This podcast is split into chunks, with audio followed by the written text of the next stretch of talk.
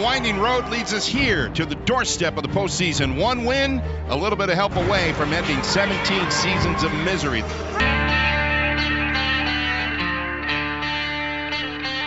steps up, jumps over the defenders to pick up the first. Now, how many quarterbacks have you ever seen hurdle anyone? He throws, touchdown!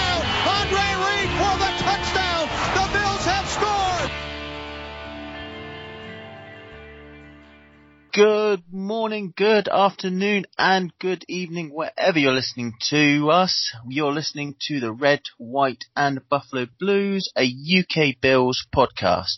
As always, my name's Matt. I am your host, and as always, joining me is my co-host Alex. Hey guys, how's it going? We have just we're a week removed from the um, from the NFL draft. I'm I'm pretty excited about it. Um, how did the draft go for you, Alex? Uh, they did everything I said, and I wanted them to do. Uh, the focus on the positions that were necessary, uh, positions that we needed, and guys that will contribute right away. So I, I couldn't have asked for more.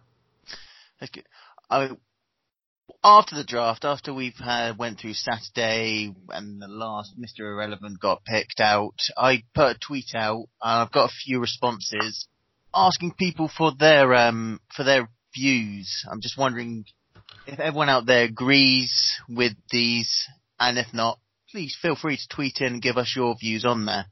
Uh, first one we've got is from British Bill's dog, which is at Ryan P. Hill. He goes, um, I love the draft. He grades it as an A to an A minus, including the undrafted three agent signings. Uh, he goes on to say that people question the pick of Devin Singletary, but he was one of his favourite running backs. Um, he also goes on to say that he didn't understand why we had another tight end, so we drafted two tight ends. Now that's something we will we'll sort of go over in the um in the podcast. Uh, we've got another tweet here from uh, Mark Liver's Edge at at Liver's Edge. He goes, he loves the picks, uh, and with needs across the ro- filling the needs across the roster, they couldn't fix everything, but wish they had gone for a number one wide receiver. He's thinking that with the Singletary um, pick, that he's actually has a fear that Sean McCoy will actually be uh, could be treated traded. That's um, but that would be something for a uh, for another podcast, I believe. Uh, a couple more here. We've got we've got Terry White, uh, whose Twitter handle is quoted bunny. He goes, it's a definite upper A minus. Uh, we get a top five talent at nine and a first rounder in the second, and he loved the Vosean John Joseph and Dawson Knox picks. And the final one we got, if I've missed a few out on this tweet, I do apologise, but the last one is from Richie Maddox. He goes, I love the picks. Again, he thinks it's an A, A minus, uh, draft. Ford in the second is an absolute steal, he says. He likes a Singletary as a, um, as a replacement for LeSean McCoy, but he's not sure when. And he, again, he loves to pick up Joseph, which intrigues him. But with areas to improve, that's what, uh, that will be a training camp will be for. So there are plenty more, um, uh, reviews on the Bills draft, and I do apologise that I haven't got through all of them. I don't think we've probably probably run out of time with the amount that we've actually uh, we've got here. But onwards and upwards, as they say, and we're going to go over and recap the Bills draft in 2019. Now, you probably heard my, our last podcast. If not, I suggest you go download it or listen to it wherever you do, SoundCloud, iTunes, um, Spotify, wherever you get your uh, podcast through, and you'll you will have heard my view and my opinion on the Ed Oliver draft and the Ed Oliver pick. Uh, Alex, you got any views and opinions on the um on his on Ed Oliver at number nine? Everything right now about Ed Oliver is positive. Obviously, you know, you look at guys who get drafted high and then they just don't produce for whatever reason. It happens sometimes, sometimes. but I really don't see a problem with Ed Oliver right now. I think that he, he's a perfect fit for our roster, for our defensive scheme. Um, words like elite, explosive, aggressive, great leverage, high motor. Um, I mean, what he's the guy that I picked when we did our mock draft. Um, I can't find a problem with this. Uh, I, I hope that he pans out because if he is who everyone says he is, if the tape that he has in college translates to the NFL, then we have our guy in the middle of the of the defense for for years. Someone who you can build around. Um, the the one thing that I did read that that someone had mentioned was that he's better at pass rushing than is at run stopper. But I mean, if we run, if we're running a four three, so he doesn't need to be that concerned with that. I mean, he's a rookie. He can learn. He can build. He can grow. Uh, I just, I'm, I'm not upset at all. There's not a player that I would rather have on our roster at that spot. So I'm, I'm, that pick has energized me. Uh, I remember we talked about the, um, when we did our schedule, uh, and I was, I was a little bit pessimistic about the Bills. Uh, this pick, this draft, uh, I'm a little bit, maybe a lot more optimistic about the team, the year coming up. Yeah. I'm for foot for sure. Yeah. I mean, the first person that actually, um, I believe that reached out to Ed Oliver was actually Kyle Williams. Um, and if anyone heard his press conference, he actually thought straight away, he said, it was nice to get a uh, call from a future gold jacket. So at least he knows a little bit about um, about who he's uh, who he's in effect replacing, but not replacing replacing by becoming the next Kyle Williams. So it's good no, he's gonna he's gonna bring some. He's I think Ed Oliver's gonna bring something else to the table. I think he's yeah. gonna be. I if he if he is the guy that everyone says he is, I I can see him being better than Kyle Yeah. I think And I know that's I know that's scary, I know it's dangerous to say right now, but uh I mean Kyle Williams is the heart of the team. I'm not asking Ed Oliver to be the heart of the team. I'm asking him to be productive. That's yeah. what I want more than anything. Yeah. I think we'll do and being paired with um with Star next to him, at least now that the the um, the offensive line of the opposition won't just have to focus on uh, Jerry Hughes. They're gonna have to worry about uh, worry about Ed Oliver as well. So it gives us a bit more uh, bit more punch and a bit more um, pass rush to uh, to get to the quarterback. So yeah, I'm just glad the, the, way the defense fell. is the defense is all coming together. I mean, you were already looking at a top ten defense last year, mm-hmm. and now you could be looking at a top five so it's it's it's really exciting. If if the defense can hold us in games and we don't need to play catch up, if Josh Allen can play his pace, uh, you know, because he's I bet you he's still being coached pretty heavily. They're yeah. not just going to let him go.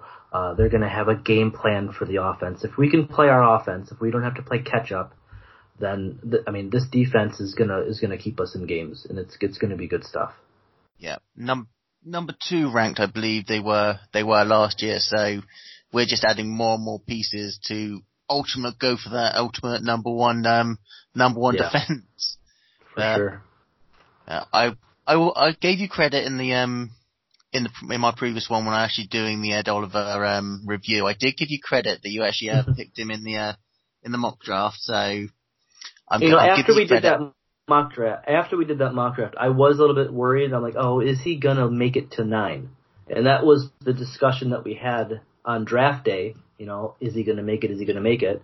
And I mean, I, I said on the podcast that I probably wasn't gonna stay awake for it. I, I stayed up for the whole thing. So, uh, I mean, it was just the, the, the will they, won't they, will he make it kind of thing. That, that drama kept me going. So, yeah. I mean, I'm glad that that worked out. Yeah. I going on now, if we go on to um, pick two or round two, sorry, um, and Cody Ford, an offensive lineman out of uh, out of Oklahoma. Now, another guy that I see as a starter uh, from day one. uh, he, I talked a lot about when we did the free agency recap about how only Mitch Morse was a, a, a guy that I saw as a starter. Um, mm-hmm. everybody else would be in competition at least. There were yeah. a, a, question mark at every position except for center. Now we can lock in Cody Ford as well. Um, so many draft guys had him as a first rounder. Um, balance, agility, high end talent, prom, you know, promise to come. I mean, he's only going to get better. Yeah. I mean, that's that's exactly what I wanted to do there. Um, you Question. had you had mentioned um, one of the guys that gave you the draft recap, wishing that we kind of went wide receiver at yeah. three, but I don't think all the wide receivers kind of went in the second round.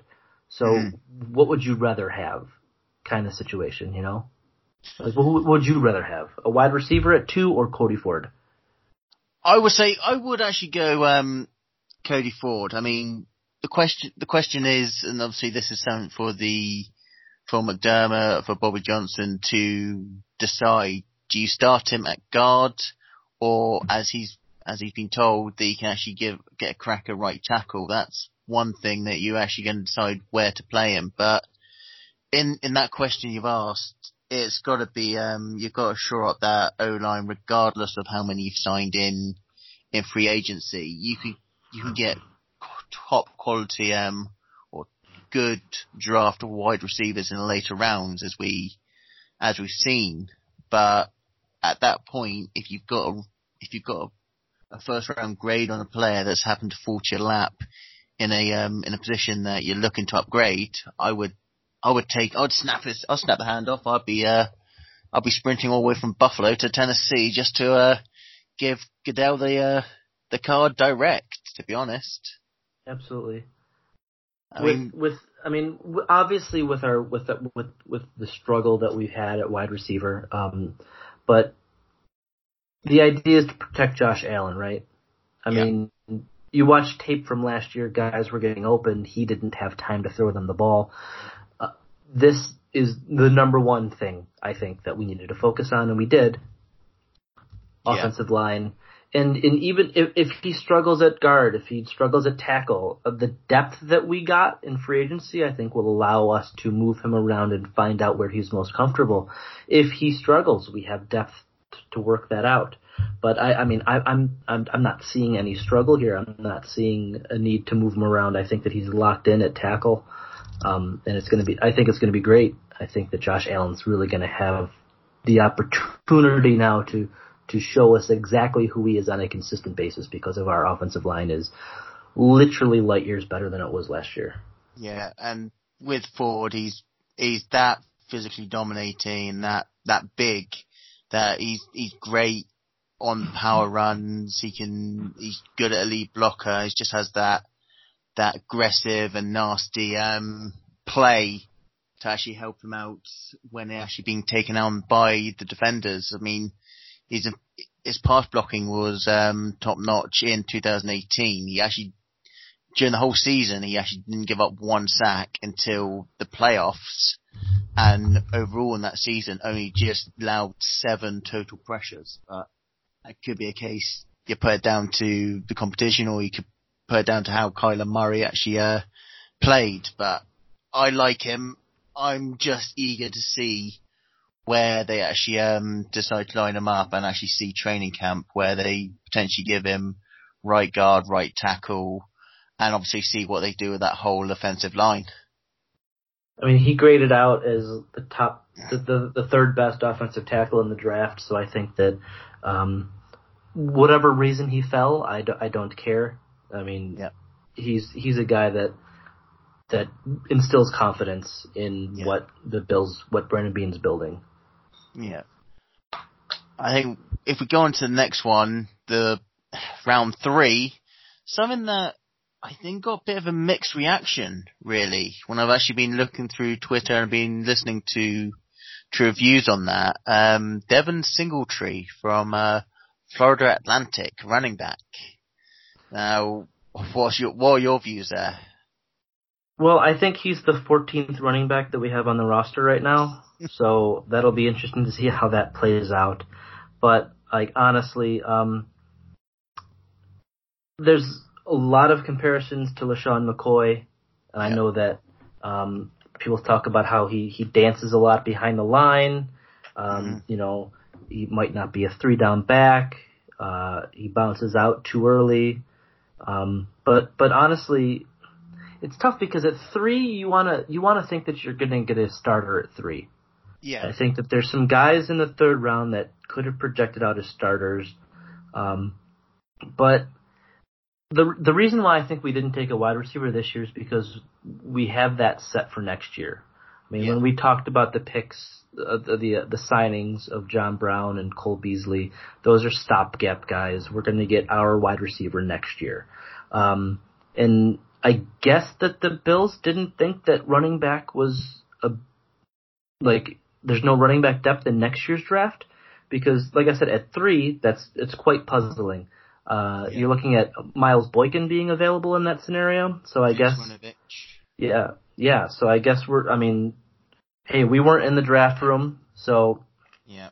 they they must see something that that no one else sees, which is which is great. And again, you got a guy who doesn't need to learn the hard way. He's not going to get a lot of touches this year. We have three running backs ahead of him, unless Frank Gore gets cut or he goes all Anquan Boldin on us and quits. But Yeah. uh, it's it's. I wish that that's the only problem that I had with this draft is we could have used that draft capital on something more pressing. Mm. But again, they're the professional. Prove me wrong. I mean, I'm Yeah. not a GM, right? So yeah, I mean, prove me wrong. Yeah, I mean, to to be honest, as I say, what you've said, it looks like he's actually in a mold of Sean McCoy. It's not the worst situation for um for him to come into anyway, because he'll be learning from McCoy, Gore, might learn a bit of um TJ Yeldon. I mean, when when the pick came in, I was thinking, okay, we've got you've got the likes of Chase Winovich, any wide receiver still on the board, and they went with a running back. I can kind of see where they're where they're looking with Gore and McCoy potentially being free agents within the next year or two, and this way it gives it gives Singletary the uh, the time just to learn a bit more and actually redefine his skills as either pass catching running back or his pass protection. I mean, it just you just look at this guy's eh, career in college: 66 touchdowns in his three-year career. In 2017, he scored 32 touchdowns, 32 touchdowns in one season. So he was he was the cowbell. Now, does he come in? Has he got that bit of wear and tear from constantly being given the ball at Florida Atlantic? Who knows? But you do know that he is he is almost like a uh, mini LeSean McCoy. He'll he's got the vision. He'll do his cuts. He'll stealing um stealing LeSean McCoy's Twitter handle. We can cut on a dime if needs be. And he's got those Duke moves that you'd see in like a Madden game when you're about to go and you decide, ah, let's screw it. Let's just uh let's do a little spin, a little Duke move, get away from the defender. But I, in my honest opinion, I'm actually happy with that. Yes, it gives us eight, eight, nine, ten, uh, however many running backs we've got on there. But with him, you're look, they're looking a bit more at the future. And from what I've seen in the running backs next year, there's there are some good ones, but whether they can be a Devin Singletary or another LeSean McCoy type type um, player is it's the luck of the draft, really, and we'll just have to see how it plans out. But as much as people hate that pick, I kind of understand it and kind of, kind of do like it, to be honest. I think the the only the only problem that I have the the biggest problem that I have with this pick is the NFL is I mean I, I'm going to go cliche heavy here, but the NFL is a passing league, you know, blah blah blah. But here we are, kind of stuck in the past still. I mean, worrying about the running game. I mean, is that the team that we're still trying to build? Um, I mean, are we going to have all four of these guys on the roster? uh, on the 53 man. I mean, what's what's really the end game here? Um, you know, it's just it's just it's just puzzling. I think, but I mean, if if the guy's got talent and they like him, and he's our starter next year, then great. Yeah.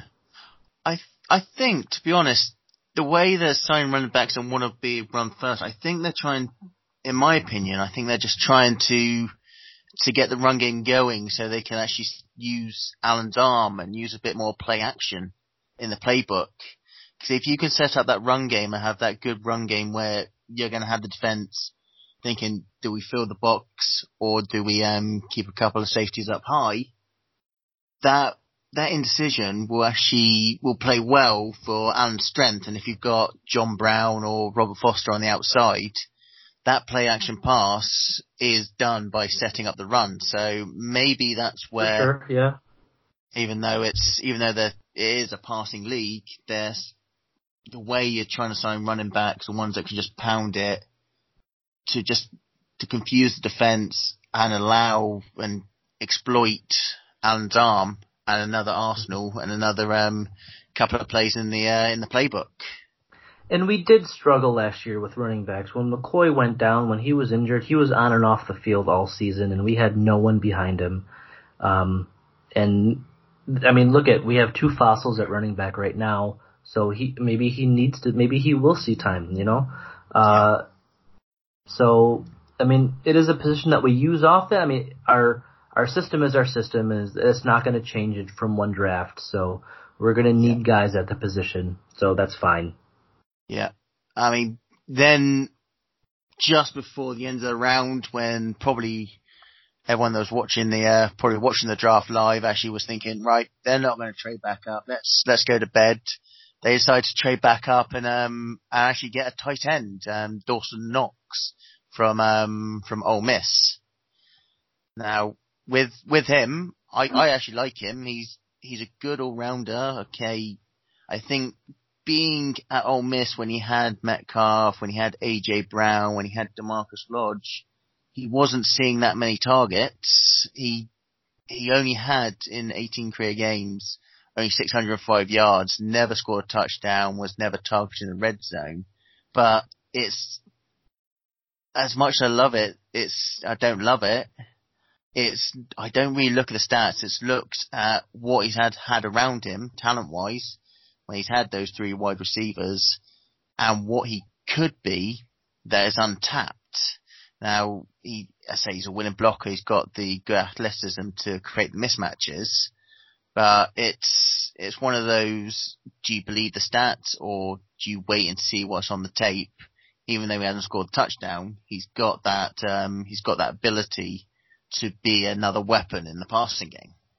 Yeah, I mean, when you mention tape, I mean, what tape? He's only had 39 catches in college. I mean, they talk about, you want to look at prototypical size, you want to look at athleticism, uh, you want to look at potential that's here.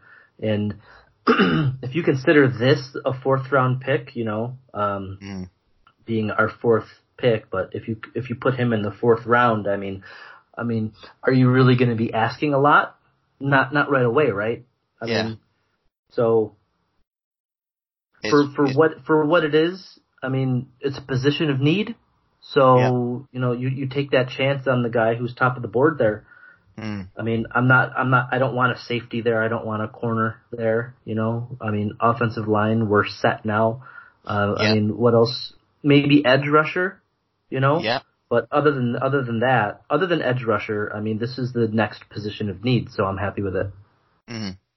Yeah. No, I I mean, I think he can he'll he'll he will come in. He he will be a key part. It's just now, obviously, with the other tight end signing, um, which we'll come on to a little bit later, you've now got what, Jason Croom, Tyler Kroft, Jake Fisher, um, Dawson Knox, and Tommy Sweeney. So you've got a good mixture there. It's now can Dawson Knox overcome what he didn't have at college and actually make that push to upstage a Tyler Kroft or, or Jason Croom, who Kroft has loads of experience in the NFL.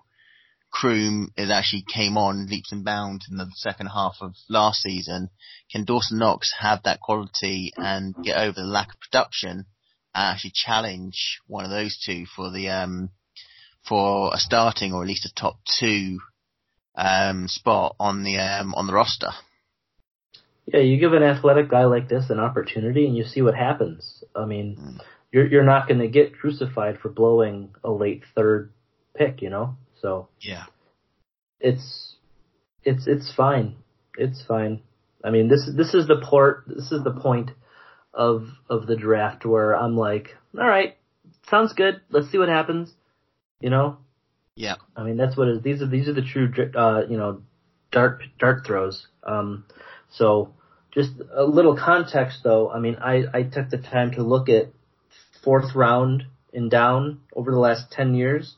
I mean, mm-hmm. how many guys you, how many guys you think made the roster and contributed from the fourth round down over the last 10 years? Just give it a guess. What, for the Bills or in NFL the, in general? for the, specifically just for the Bills. oh in the last 10 years, I probably, I would say it's probably single figures. I'll probably say about eight or nine. Yep, it's seven. So 2000, and I mean, that's, that's four rounds of each year, and you only have that many guys that have contributed. So yeah. it truly is, uh, let's cross your fingers and hope. I mean, 2009, no one. 2010, Arthur Moats. 2011, Da'Norris Searcy. I mean, these are guys who maybe only did one year for us too, anyway. Mm. 2012, Nigel Bradham. 2013, Duke Williams. 2014, seventh round pick Seantrel Henderson played all 16 games that year, but he was, I mean, that was out of necessity. He wasn't yeah. a, good enough to start. You know, he was gone. Uh, man, and also go back and look at that 2014 draft. It is atrocious. Mm-hmm. Um, 2015, Nick O'Leary. 2016, nope. 2017, Matt Milano. That's probably going to be the best pick there. Yeah. Um, fifth round for Matt Milano. There's another fifth round pick in that draft, but we won't talk about Nathan Peterman. And no. 2000, 2018 is too early to tell. But I yeah. mean, just take the guy that you think is is could be good at football and, and, and plug and play and coach. That's what you're hoping for here. Yeah. And talking about the fifth round and even a linebacker, uh, we go with, um, or we signed or drafted, uh, Vosean, um, Joseph, uh, linebacker out of, um, out of Florida. So it's, me personally, I, I love this pick. I think I was, I was really into him at the beginning of the, um, beginning of the draft process at the beginning of the college season. Um, I didn't, didn't really use him that much in, in mock drafts or anything like that, but what I see from him, I actually really do like. Yes, fifth round, he, he's dropped there because he has got some inabilities, stuff that he needs to work on, but he is an aggressive off the ball linebacker who more than likely is going to end up probably at the will linebacker, which is going to be back up mainly for Milano, but he's a guy that has got the athleticism to to run sideline to sideline, stay in passing downs.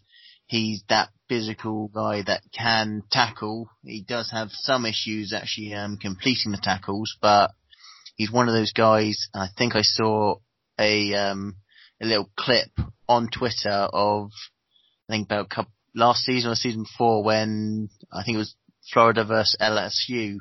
Danny Etling um, pretty much at the two yard line actually bootleg actually went for the line, about to score, and all of a sudden all you see is Joseph just stand there pretty much, just get his uh, body in the way, and uh, Danny Etling goes uh, goes flying into the sideline. So he's one of those guys, um, with 93 tackles last year, four sacks, um, five passes defended, and a fumble recovery.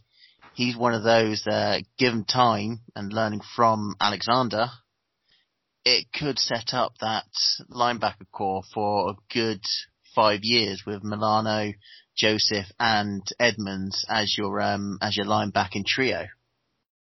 Yeah, I mean linebacker was one of those positions where I know that we needed depth when we got dinged up last year at linebacker. I mean, you're all of a sudden looking at a, at a you know, a top defensive unit and then some guys go down and then you're looking at probably one of the weakest linebacking cores in the NFL. So this guy will shore up that side for now. He needs a lot of development, is what a lot of people are saying. But you know, I mean, it's it's a position of need, and that's what you do in these later rounds. So I'm fine with it. Yeah. You know, we didn't we didn't do draft a kicker or a punter in the fifth round, so I'm happy with it. Yeah. I mean, round six, and I said in the mock draft, okay, I put it in round four, but I had a feeling they may have gone safety, and by a hole in round six, Jaquan Johnson, safety out of um, safety out of Miami. So we've got someone which which potentially can learn from Hayden Poyer, and who knows down the line actually um, actually replace them. I think he's got enough to challenge um, Dean Marlowe, um, maybe Siran Neal as well. But what I like about him that even though he's he's only five ten, he is a tackling machine.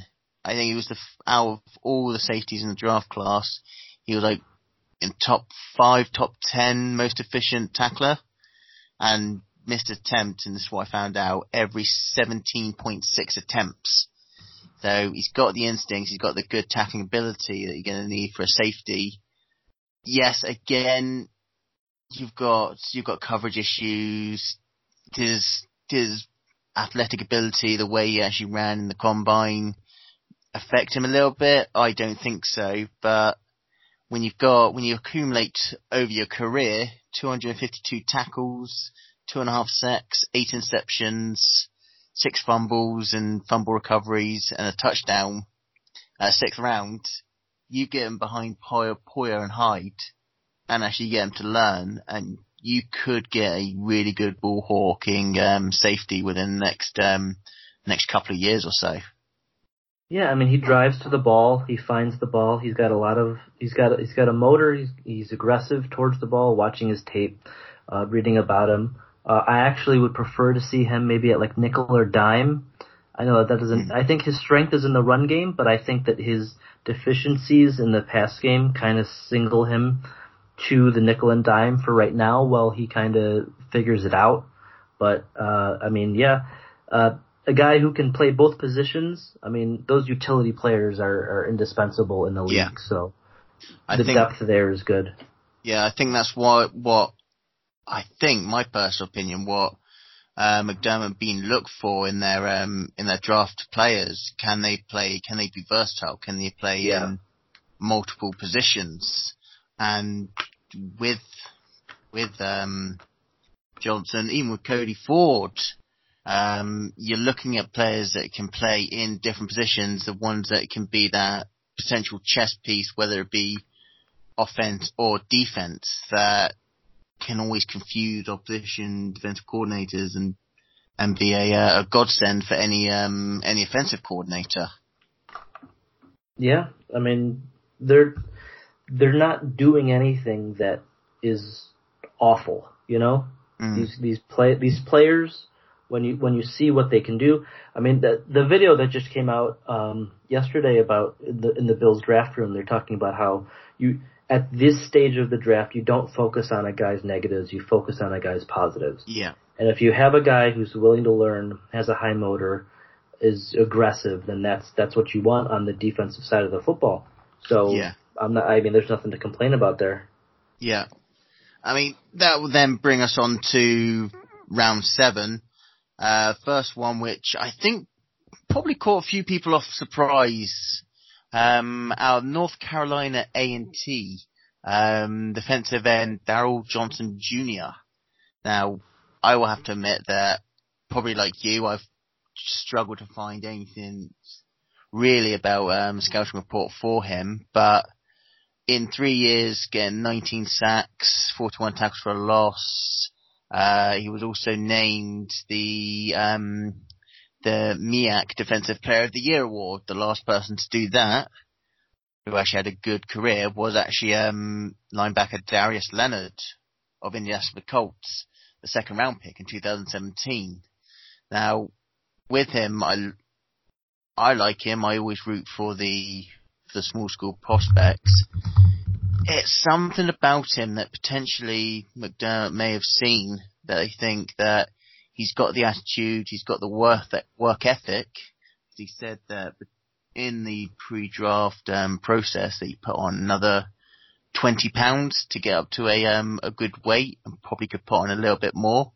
So you've got someone whose whose focus wants to make a success, and I think fits into the mantra and the and the what, what would you say the the um, uh, process? No, not process. The the mentality that Mc, um, McDermott would like. Yeah, I mean, the, reading an interview, he says this coach said he's got a great work ethic. I mean, that's the that's what you want. You don't want a seventh round pick coming in thinking that he's hot shit, you know. So, this kid knows that it takes hard work. I mean, looking at our defensive end depth, I mean, after Jerry Hughes, Shaq Lawson, they didn't pick up his his option. He's probably going to be gone next year. Trent Murphy, I mean, can't stay on the field all game. Can't place it. Not going to. Might maybe won't last 16 games. So he's got a chance to see some time. You know, yeah. I mean, at a at a position that has that's very shallow depth wise. So, I mean, yeah. you, you get a guy that comes in and works hard and earns his spot on the roster. Let's see what you can do, young man. You know. Mm, and and again, it's like even though there there are loads of younger players on that defense, you've got the likes of Jerry Hughes, Lorenzo Alexander, and those players that actually again can help him and actually get him to refine his um his ver- his variety and his techniques so he can make that impact. So I hope this kid comes in to camp and actually goes, right, please let me let me lend your brain for yeah. the uh, for training camp. Both of you get give me your brain so I can actually learn the um learn new techniques and make a success. But there's there's something I say there's something that McDermott saw in him that made him actually go for it. Maybe it's maybe it's his work ethic. Maybe it is that potential with a lot of work to be put in. But we'll we'll find out in um in training camp. But I probably see him potentially staying on the practice squad more than anything, if, if not cracking the um the 53 man roster. I mean, coming out of a small school like that, I mean, could you imagine just get, getting in to the to the off season workouts and stuff like that, rookie mini camp? I mean, coming your seventh round pick, small school. I mean, what do you think? Do you think you're going to make the NFL? Right? I mean, but now all of a sudden here you are and you're on a team with this shallow depth. You have a chance to play in the NFL your first year. I mean, how exciting is that? I would yeah. love to know what that feels like. Yeah, I, yes, it's um, it's one of those where you're gonna say, "Yep, I've got the opportunity." You put that mind focus, you get that mind map, you get that like quote as you're walking out your front door, like a motivating quote saying you can do this or or something along those lines. That that I believe is probably what maybe has drawn, let's say, Sean McDermott in. The fact that he has that ethic, he wants to improve. Let's say he puts on extra twenty pounds during the um, draft process shows that coming from a small school yeah. with with little um, nutrition and sports facilities or gym facilities, coming into Buffalo with their brand new um, brand new practice area with weights and all that, and you, and the top sport nutrition, if he comes in and applies himself, I think in round seven that is going to be a really good steal. And from North Carolina A and T in the in the MEAC, that would be that would be a really good success story. Yeah, I mean, I would love to be able to add more guys to that list of late round success picks.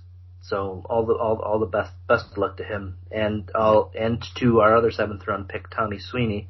Yeah. Uh, another tight end, kind of puzzling, right?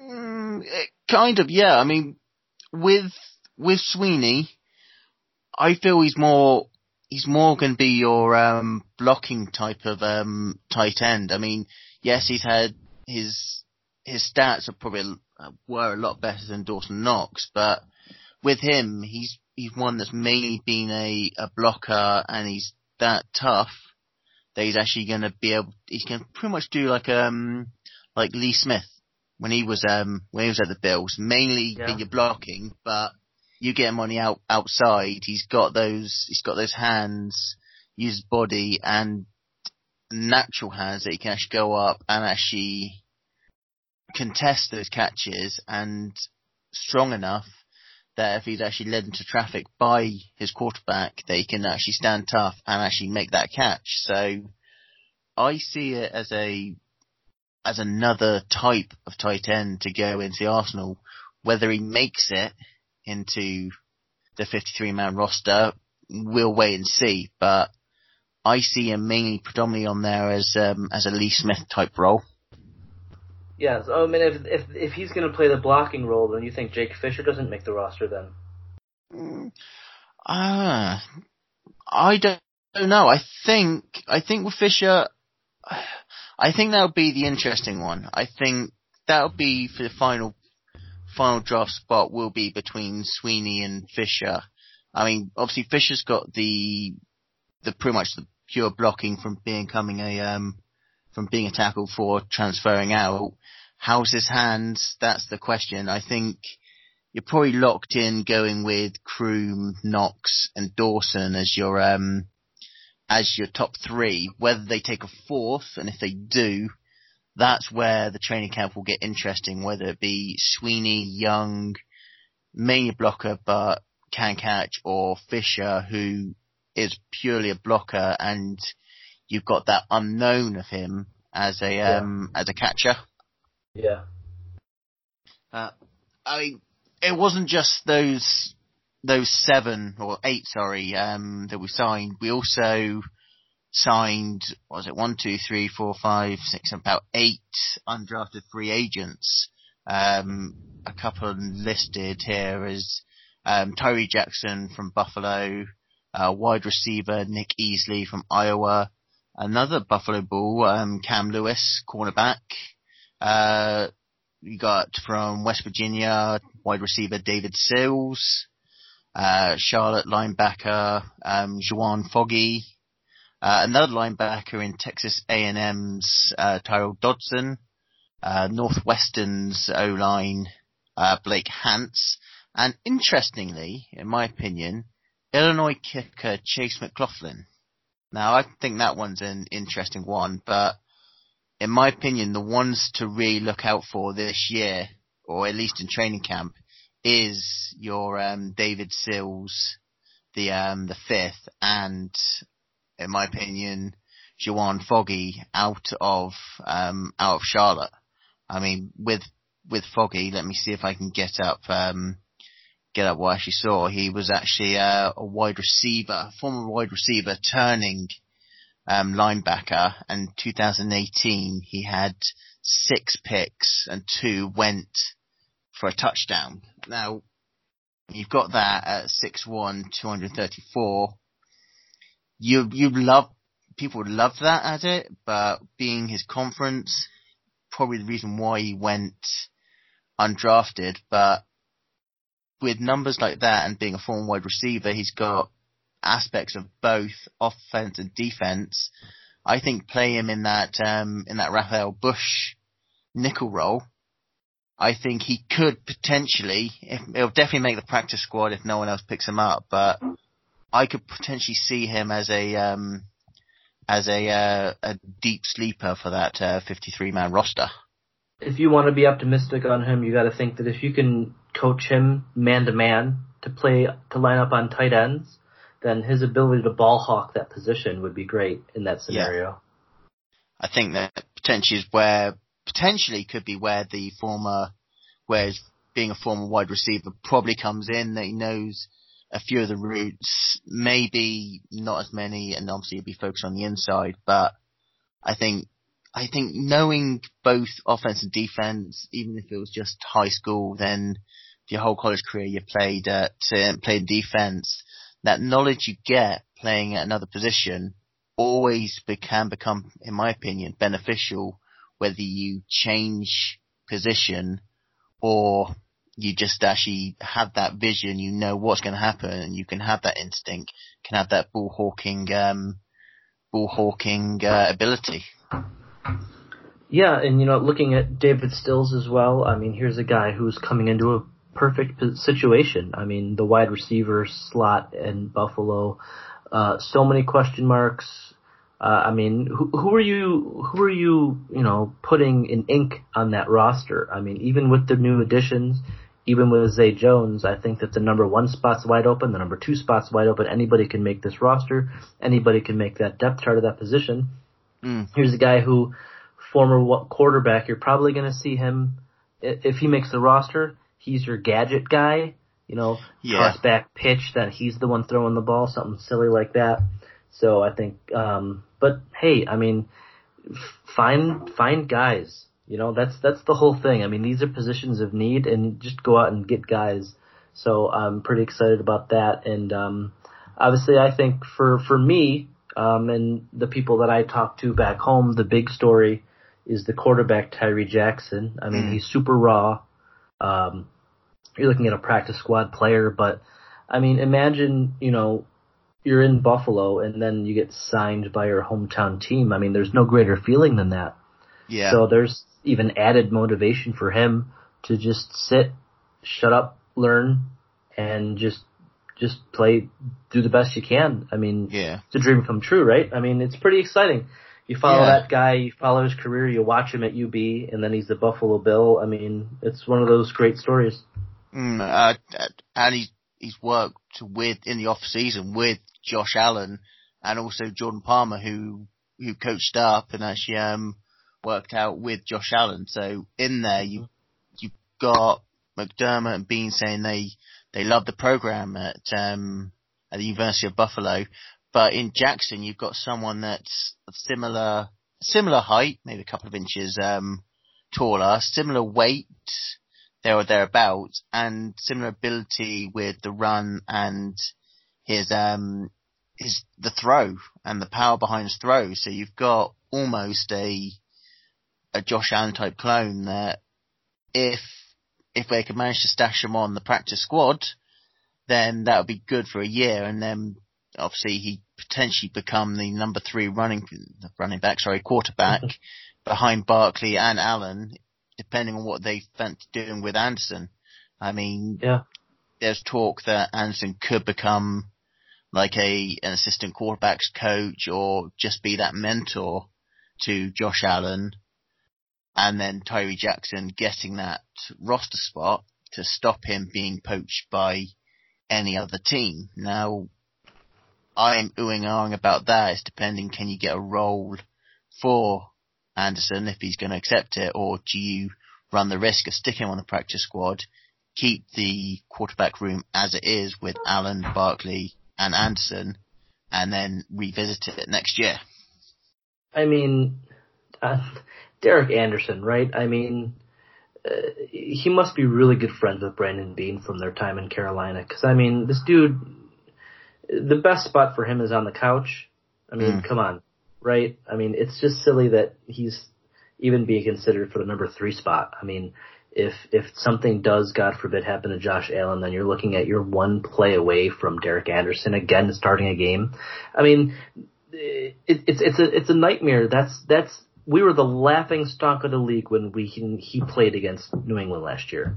Yeah. I mean that that was the lowest point of the season, right? And I mean we're still looking at him putting the ball in his hands. I mean even if it's a ten percent chance, you know, but still it's just it's scary. It's it's one of those situations that is so perfectly Buffalo. yeah. You try so hard to not be a joke, you know, mm-hmm. and then you're just right back there, kinda. Yeah.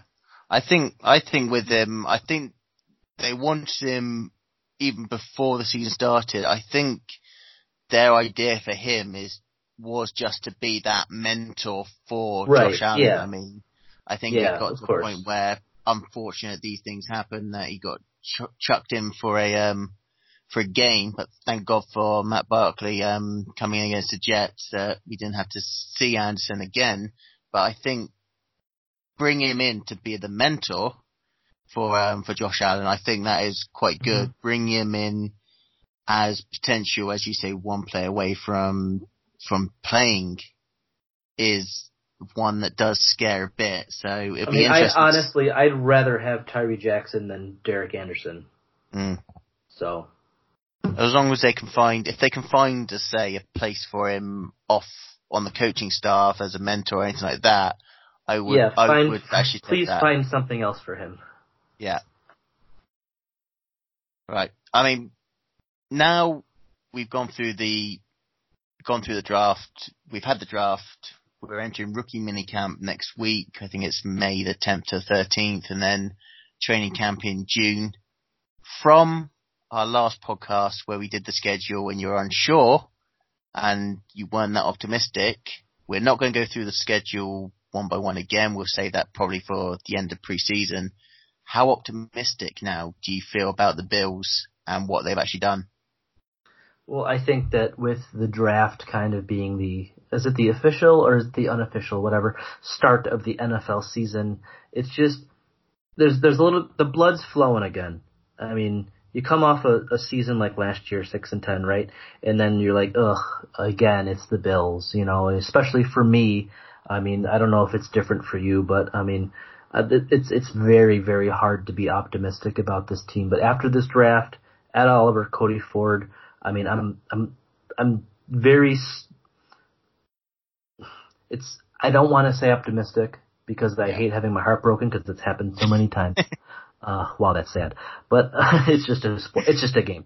But Yep. but yeah, I mean, I'm I'm ready for football season again. I mean, um, let's let's go. I want to see these guys play. I want to I want to see them play as good as everyone says that they can. I want them to. Sh- to, to I just want to go. You know, I'm ready. So Yeah. I mean, I, I don't. I, I mean, I'm probably not going to change my preseason prediction to 11 and five or something crazy like that, right? But Mm. uh, I'm excited again. I'm ready for football. I want to see these guys go. So Yeah. yeah, it's it's it's it's not a complete you know 180, but it's it's getting there. You know, there's a there's excitement again. So it's Yeah. I'm looking forward to it. I feel good.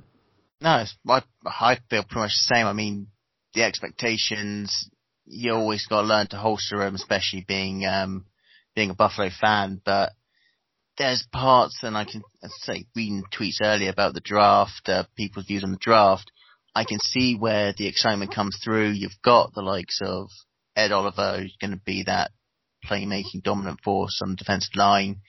You've got that protection, not just through uh, Cody Ford, but what they've done in the off season.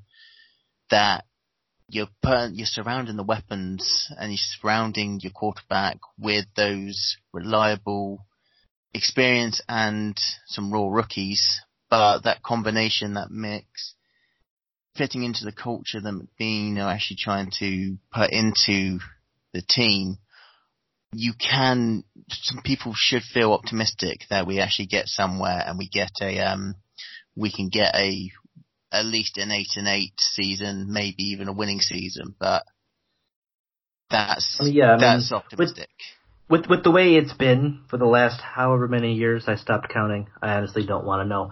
Uh, but yeah, I mean, there was the one year of the playoffs, sure. But I mean, success in the city. Uh, when the draft grades come out, like, oh, you see the Bills got that A plus, you see the Bills got that B plus. It's like, is is that is that what we're really like excited about? I mean, you have other teams in the NFL winning games, but Yeah. here we are talking about winning the draft. Yeah. Uh, I, I can't wait until that conversation switches to great. Finally, the draft's over. I can't wait to play some more games.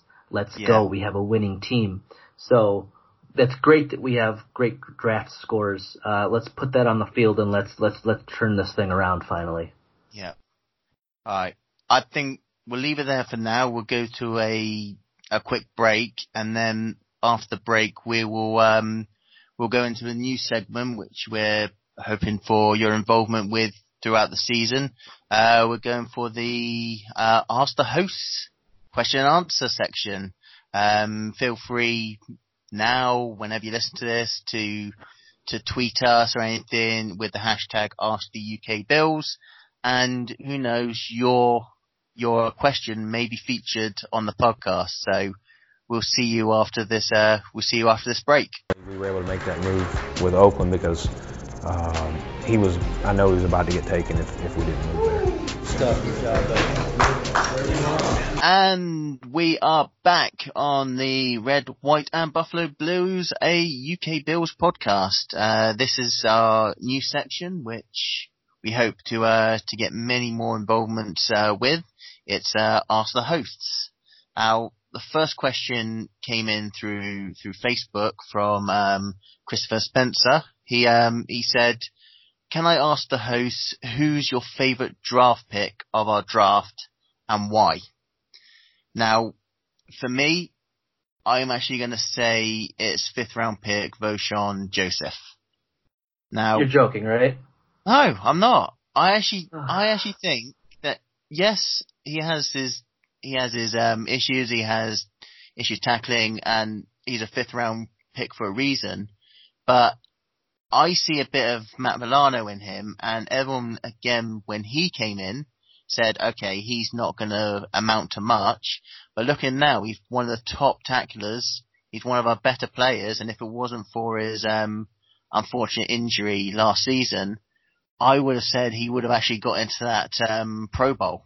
I th- I see a lot in the way he plays, Vosean Joseph. I can actually see a lot of how he plays, his aggressiveness, his pursuit, that he can actually turn into another Matt Milano type player. And as I said previously, form the linebacker core Milano, Edwards, and Joseph for the next four to five years. Oh, I, I I love your optimism. I don't feel any of it at all. I mean, look at the guy's a fifth round pick. I mean, you're you you're saying this to like be cheeky, right? I mean, we have Ed Oliver in our draft, and you're picking the fifth round guy. You're Everyone- killing me. You're killing Ed- me. Ah, everyone, everyone would, would literally say, yeah, it's Ed Oliver, it's Cody Ford, because And there's there's a reason, but there's a reason for that. it's, it's the generic answer. You, you look at, you're looking at who can make the impact lower down, not the people that actually come in, you know what they're going to bring straight away. You look, and me, I look at people in the third, fourth, fifth, even seventh round, and actually say, look, I can feel that he's going to make that impact. I mean, as you've mentioned, Milano, I think Arthur Moats did well when he actually came to us. You had Stevie Johnson in round seven.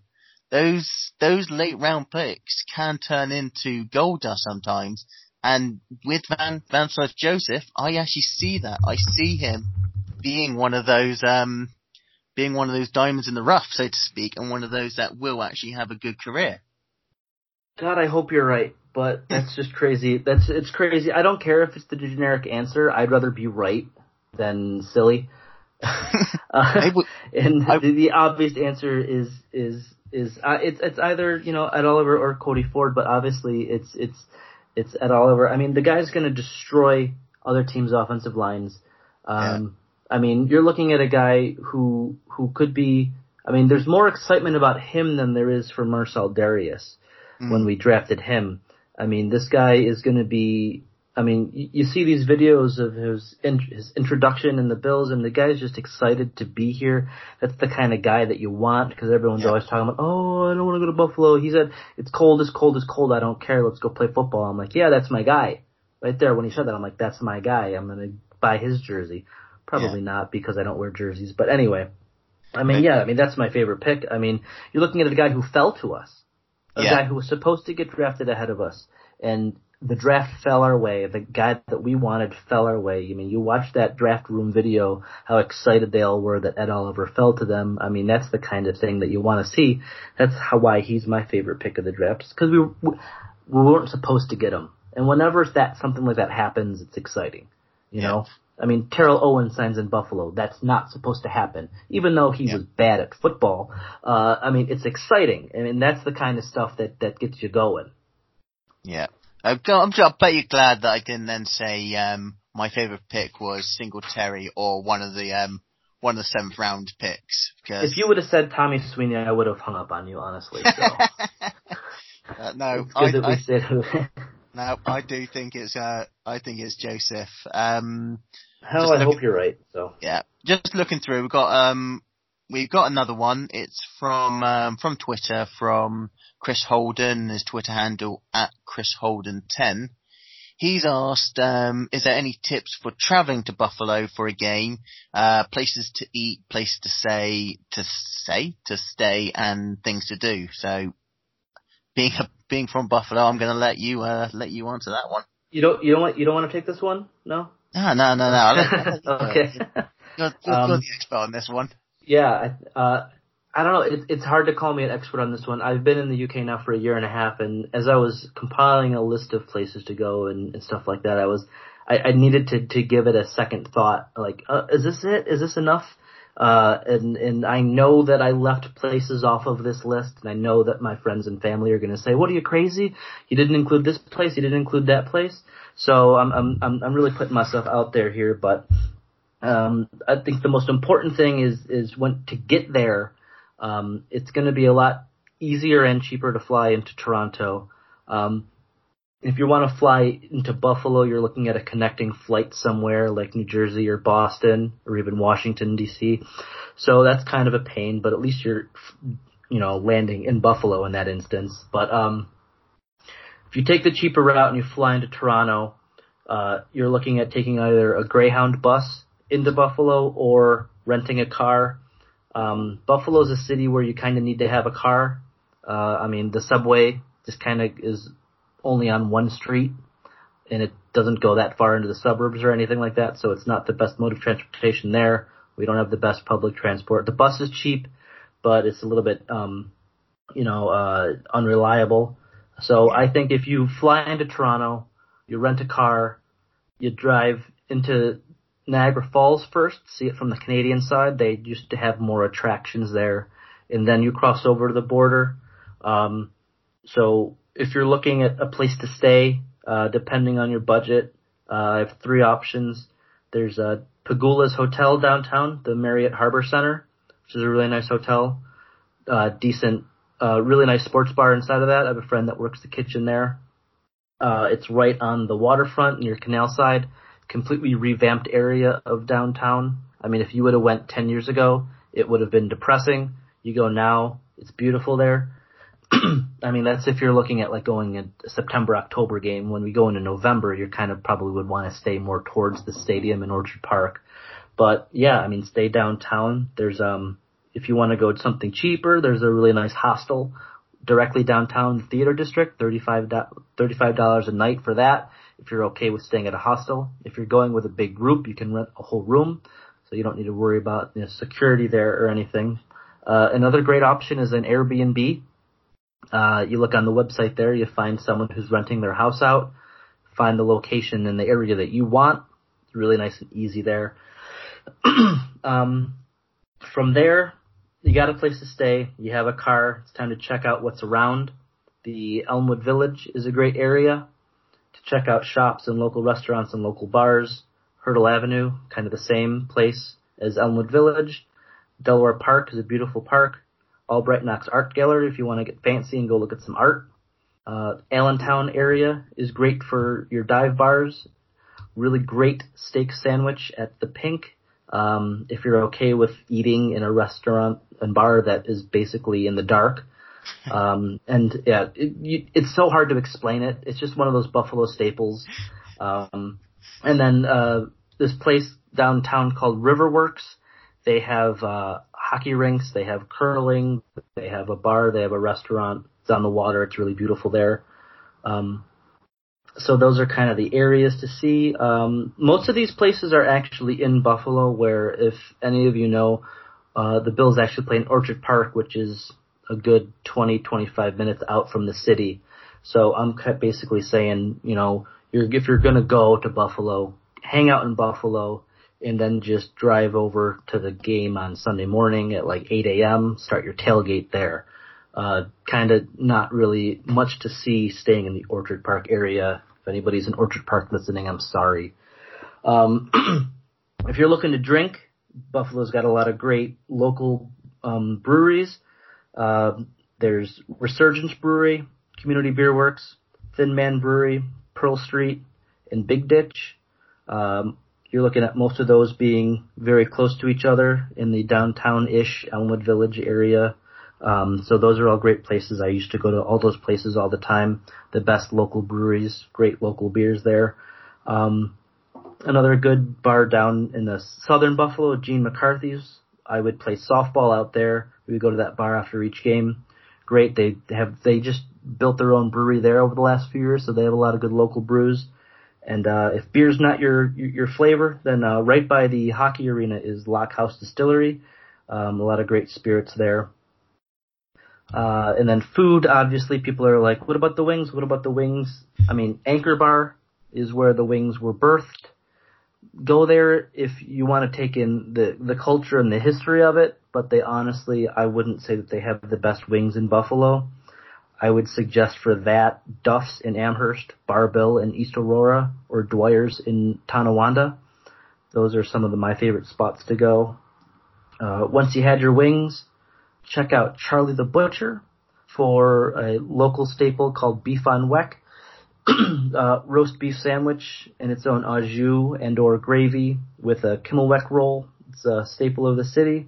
Or even um, my favorite restaurant in the city, uh, a Mexican fusion restaurant, Lloyd Tacos. It's not, it's Lloyd, not Lloyd's. Everyone says Lloyd's. It drives me nuts, but let's not get into that, how I'm crazy about stuff like that.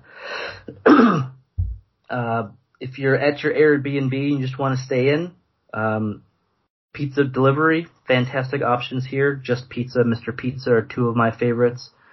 Great pizza, great wings, go for it there. If you're looking at somewhat of a nicer restaurant, then um, you're looking at maybe the Left Bank, which is one of my favorites, small restaurant um, just off of the Elmwood Village, or downtown. There's a steakhouse in one of the hotels called Sear.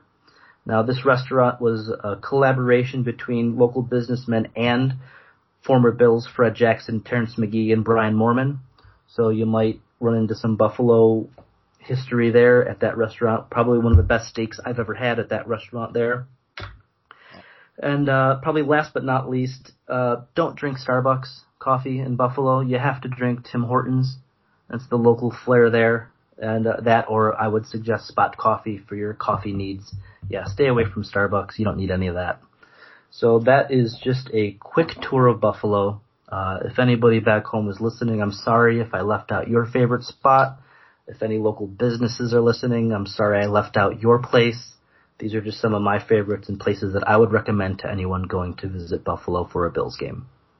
And coming soon to the to the website and the fan club, it's the Guide of Buffalo by Alex Penboss. yeah, I read a big, nice Buffalo guidebook. There you go. Yeah.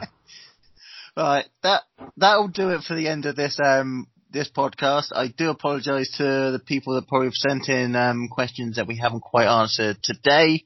Uh, we'll get, we'll get round, definitely get around to them next time. Um, so keep it coming. Keep the uh, keep the questions coming in send them to us with a hashtag ask the bills or the ask the UK host or UK bills. Send that on Twitter at um. On Instagram, search for the UK underscore Bills. Through Facebook, the uh, the Bills Backers UK, and of course through through the website. Please do get involved. We would love to hear your questions, and we would love to answer your questions as uh, as best as possible. Um, I think that is all, all the time we have. Next podcast, we'll probably go into a little bit more detail about Sandpick, maybe actually review a few, um, the mini camp and the, uh, rookie mini camp, see what's going on there. But whatever we actually, uh, put out for the next podcast, I hope you do join in. I hope you've subscribed on iTunes, Spotify, uh, Google podcasts. Uh, what else am I missing here? Um, SoundCloud, SoundCloud, Podbean. Yep, iTunes. Anywhere Great. that you Yep. actually, uh, that you get your podcast from, make sure you hit the subscribe button. Make sure if it gives you the option to leave a review. And for now, I will say for this time, until next time, good afternoon, good evening, and go Bills. Go Bills. Not us. Yeah, not, us. You don't know anything about heart. You don't know anything about work. Huh? That's who we are. Bills on three. One, two, three.